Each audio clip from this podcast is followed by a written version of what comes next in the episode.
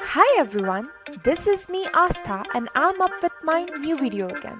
So the title is It's about her dating life.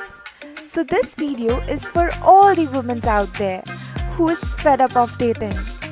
Happy Women's Day to everyone. So let's start. This is about a girl who hates dating. She plans for every date time and every time she ends up hating. About her dating life, she wants confession. Discretion, don't mention. Oh, wait, he wants to grab her attention. Sweaty hands, no more making new plans, won't give anyone any more chance. And it would have been better if I stayed with my bestie Nance.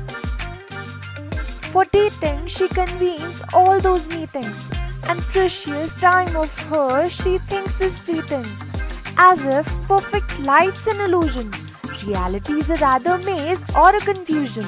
Every time she meets one of those guys, she dives into their eyes amidst all those lies. Neither they're mature nor they're wise. Then she thinks, I should definitely seek some advice. So many things that are popping up in that little mind.